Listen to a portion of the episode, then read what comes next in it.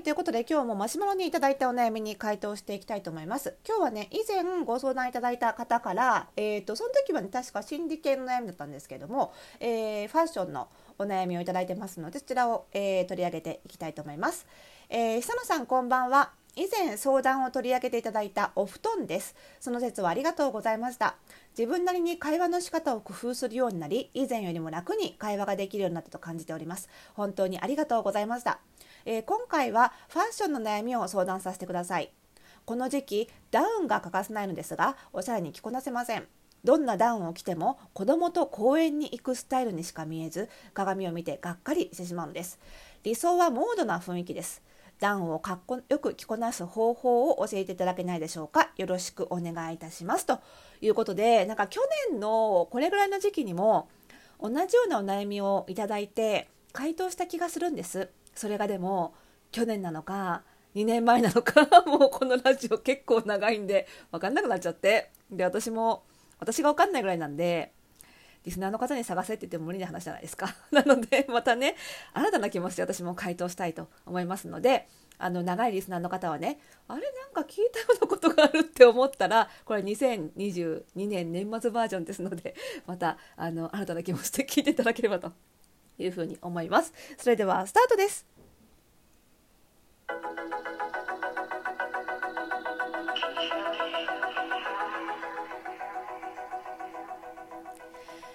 はい、ということで始まりました、おしゃれの呪いとくラジオ。本日で585回目の配信でございます。この番組ではあなたに巻きつくファッションへの思い込みイコールおしゃれの呪いをバーサわざと解いていきます。服装心理学をベースにおしゃれをもっと楽しみ、自分を変えるコツをお届けしています。お相手はパーソナルスタイリストで公認心理師の久典沙です。本日もよろしくお願いいたします。さあ、ちょっと冒頭でね、あのお知らせというか、お伝えしたいことがありまして、えー、と12月23日ちょっと前になってたんですけど23日付の朝日新聞にあの時々こう真ん中に真ん中の方に すごいざっくりした説明だな。真ん中の方に閉じ込まれているライフスタイル版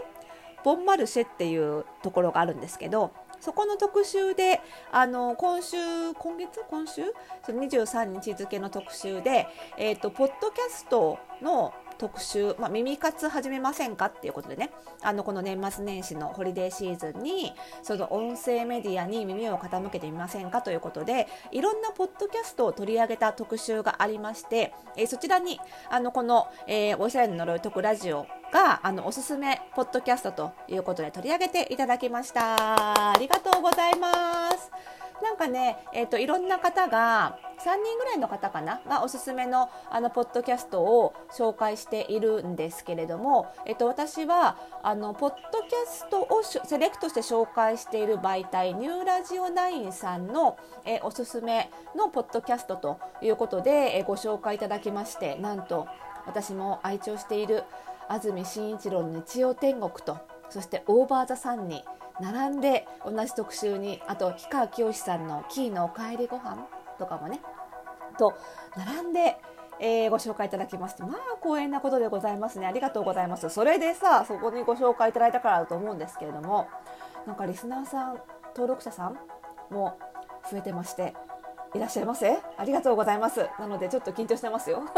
嘘です。ごめんなさい。あんまり緊張しないんだよね。なんですけどまあもう死ぬほど過去回ございますのであのぜひねこの年末年始よろしければ掘り返しつつ聞いていただければ本当にこれほど嬉しいことはないなというふうに思います。このねあの朝日新聞さんのボーンマルシェはあのウェブでも記事があの閲覧できるようになってますのでね無料でね。あのこの URL はこの番組概要欄に掲載しておきますのでよろしければ、えー、他のポッドキャストもすごい私も知らなかったのも結構あって興味深いのでぜひご覧いただければと思います。ということで、えー、今日のご質問ダウンコートをかっこよく着こなす方法。こちらね、えー、回答していきたいんですけれどもこれね実は私がやってるスクールフォースタイルパーソナルスタイリストスクールの先日の入門講座のねスタイリング添削でもちょっとテーマに上がってあのダウンコートを使ってスタイリングを作った生徒さんがいたんですけれどもどうもこうやっぱり普通になっちゃうというかな。あまりこうまあ普通のカジュアルになっちゃってこれじゃあちょっとスタイリストが作るコーディネートとは言えないよねっていうことで、まあ、添削したっていうのがあってまあ皆さん結構悩まれるところではあると思うんですよね。でこれなぜかっていうと、まあ、そもそもですよそもそも論としてダウンコートってもともとアウトドアアイテムなのでそれは普通に着たら普通に選んだら公園スタイルになるよっていうことなんですよね。だからまあ工夫しなきゃいけないっていうことなんですけれども。でこれを着こなして何とかする。つまりダウンコート自体は普通の形普通のデザインよくあるタイプのものでそれを組み合わせる洋服の方で何とかする。つまりモードっぽくおしゃれっぽく公園着っぽくなく見せると。するとなると、まあ、そのアウトドアのファッションにない色ないデザインない質感のものを洋服に持ってくる。それをミックスすることでちょっとアウトドアっぽさを打ち消していくというかこうちょっと薄めていくっていう作業が必要になります。なのでアウトドアアイテムにない色といったら基本的には鮮やかな色かちょっとアースカラーみたいなちょっとくすみのあるカーキとか茶色とかが多いので、えー、あえてモノトーンで洋服を固めるとか。あとは形に関してもやっぱり動きやすい形。どうしてもダウンコートはボワンとしますのでボリュームも大きくなりますから洋服はそれと対比させるようにピタッと細身なものにするとか。あとはちょっとこう例えばスカートなんかを合わせて あのアシンメトリーな裾のものを合わせたりちょっと、えー、形が変わったものを合わせるとか。とは質感に関してはちょっとこうジュエリーとかゴールドシルバーみたいなちょっとアクセサリー系をじゃらっとさせることでアウトドアから引き離すとか、まあ、そういった工夫が必要になります。ただミックスコーディネートになるのでそもそもそういったアウトドア臭がかなり少ないアウトドアの匂いねが少ないアイテムと組み合わせることでこう全く違うものと組み合わせつつただコーディネートとしてもまとまりを出さなきゃいけないので結構やっぱりコーデの難易度としては上がります。なかなか難しいかなと思います。なので一番手っ取り早いのは着こなして何とかするよりはダウンコート自体を選ぶ時にそのダウンコートが公園スタイルになってしまうような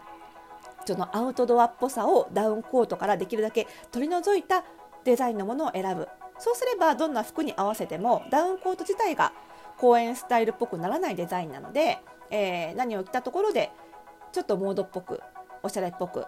布団さんが狙ってらっしゃるようになるんじゃないかというふうに思いますやっぱりねコーデでなんとかするっていうのはなかなか高度なのでダウンコートの選ぶ選ぶ時点でそうならないようなコートを選ぶのが一番手っ取り早いかなとは思うんですよね。で、えー、そうなる例えばですねダウンコートってこうステッチが入ってますよね。あれはそのダウン中に入ってるダウンがこうずれたりしないようにね均等になるようにステッチが入っている。なので当然このステッチが入っている方が機能面ではいいわけなんですがやっぱりこのステッチっていうのがどうしてもカジュアル感アウトドア感が出てしまう理由なんですね。なので最近多いのはステッチが全くついてないものです。もうあの全く表面がフラットで点々点って縫い目ですよね。点々点々という縫い目が全くないもの。これなくなると一気に普通のコートっぽくなります。なのでこういったものを選ぶだけでもだいぶ変わってくるかなと思います。あとはその襟がついているもの。ダウンコートって一般的な形で言うとスタンドカラーでスタンドですね。グイーッと上までタートルネックみたいな形でかつフードがついてたりついてなかったりっていうのが一般的だと思うんですけどもこの2つのデザインを避けて例えばショールカラーって呼ばれるような、まあ、いわゆるヘチマ襟ですわああいうものがついてるものを選ぶとか本当の洋服の襟みたいなこうシャツの襟みたいなこう大きいね襟がついてるものなんかも最近あるのでちょっと丸襟っぽくなってるものを選べば少し女性っぽくなりますしそういうものを選ぶとかいうふうにするとまたザ・ダウンコートっていう形から離れていくので、えー、公園スタイルになりづらくなるということがあります。あとは思いっきりも全体のデザイン自体を変えてしまって例えばあの最近多いのがポンチョとかマントケープみたいなデザインのものにするとだいぶ雰囲気が変わります。これね結構ノースフェイスとかでも確か出てたと思うんですけどアウトドアブランドのダウンでさえやっぱりポンチョとかにするとだいぶモードっぽくなるのでちょっと変わった形を選ぶマントケープポンチョみたいなものとかそういった、まあ、変わったものいろんな形に出てますのであのそういったものを選ぶということで、まあ、ダウンコート自体から自体をザ・ダウンコートっていうデザインから引き離してあげると。いうのが、まあ、一番コーディネートの工夫をしなくて済むので、あのスタイリスト以外のね一般の方がいるのであれば簡単かなというふうに思いますので、まあ、その辺りちょっとね参考にしていただければいいんじゃないかなというふうに思います。ね、ぜひぜひあの試してみてまたご感想いただけると嬉しいです。ご質問ありがとうございました。ということでこの番組ではまだまだ皆さんからのご質問お悩みお待ちしております。えー、ファッションのことでも心理のことでも何でも結構です。えー、番組概要欄にマシュマロというねサービスのリンク貼ってあります。こちらご利用いただくと、えー、匿名でえー、気軽に、あのー、ブラウザー上でねメッセージだけを書いてポンとあの送信することができますので、えー、ぜひこちらご利用いただいてご質問メッセージお送りください。そしてこの番組の更新情報は各ポッドキャストサービスで登録をするとラジオトークでフォローすると受け取ることができます。大体毎晩9時ぐらいなんですけど、かなり不定期ですので、よろしければ登録、フォローいただけると嬉しいです。そしてね、私、あの、Twitter Instagram もやってますので、ぜひぜひこちらの方もチェックしてください。ということで、また次回の配信でお会いしましょう。おやすみなさい。